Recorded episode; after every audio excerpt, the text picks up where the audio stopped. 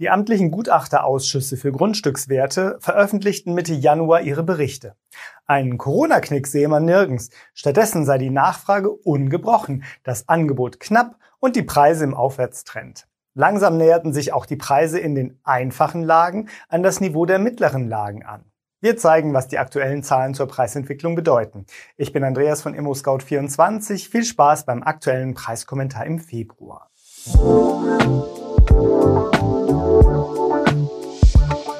Erwartungen sind das eine. Echte Daten das zuverlässigere. Der Europace Hauspreisindex basiert auf realen Transaktionsdaten des angeschlossenen Finanzierungsmarktplatzes. Und der zeigte für das Jahresende 2021 ein uneinheitliches Bild. Der Markt sei laut Europace tatsächlich dreigeteilt. Sehr hohe Preissteigerungen verzeichneten im Dezember vor allem Neubauten. Engpässe bei Baumaterialien und Fachkräftemangel führten zu höheren Baukosten. Preissteigerungen von fast zwei Prozent sind da kein Wunder. Mittelmäßig stiegen die Preise für Ein- und Zweifamilienhäuser im Bestand.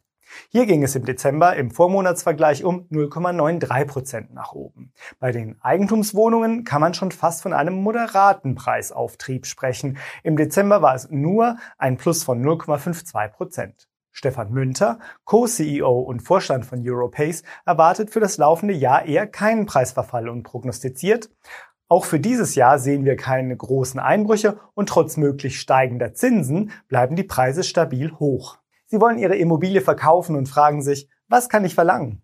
Erfahren Sie, wie Sie Ihre Immobilie richtig bewerten und was das kostet. Schauen Sie gleich einmal rein. Ich freue mich auf Sie. Laufen Häuser den Eigentumswohnungen in den Metropolen den Rang ab?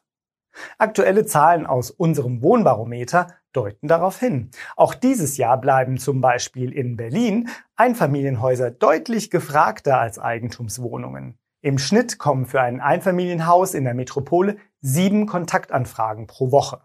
Für Eigentumswohnungen aus dem Bestand vier.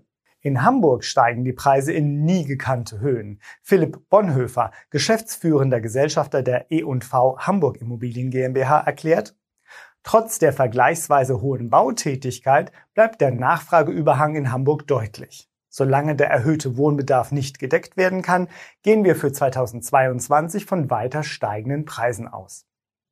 Eine Preissteigerung von 14,6 Prozent im vierten Quartal 2021 gegenüber dem Vorjahresquartal spricht Bände.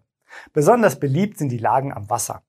Aber nicht nur die Position im Stadtplan, sondern auch andere Kriterien spielen eine immer wichtigere Rolle, weiß Lena Seuke, Geschäftsführerin des Engel und Völkers Market Centers Hamburg-Elbe.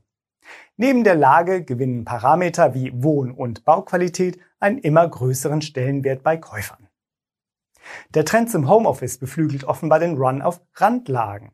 Im eher abseits liegenden Bezirk Bergedorf betrugen die Preissteigerungen 2021 rund 31,5 Prozent für Eigentumswohnungen.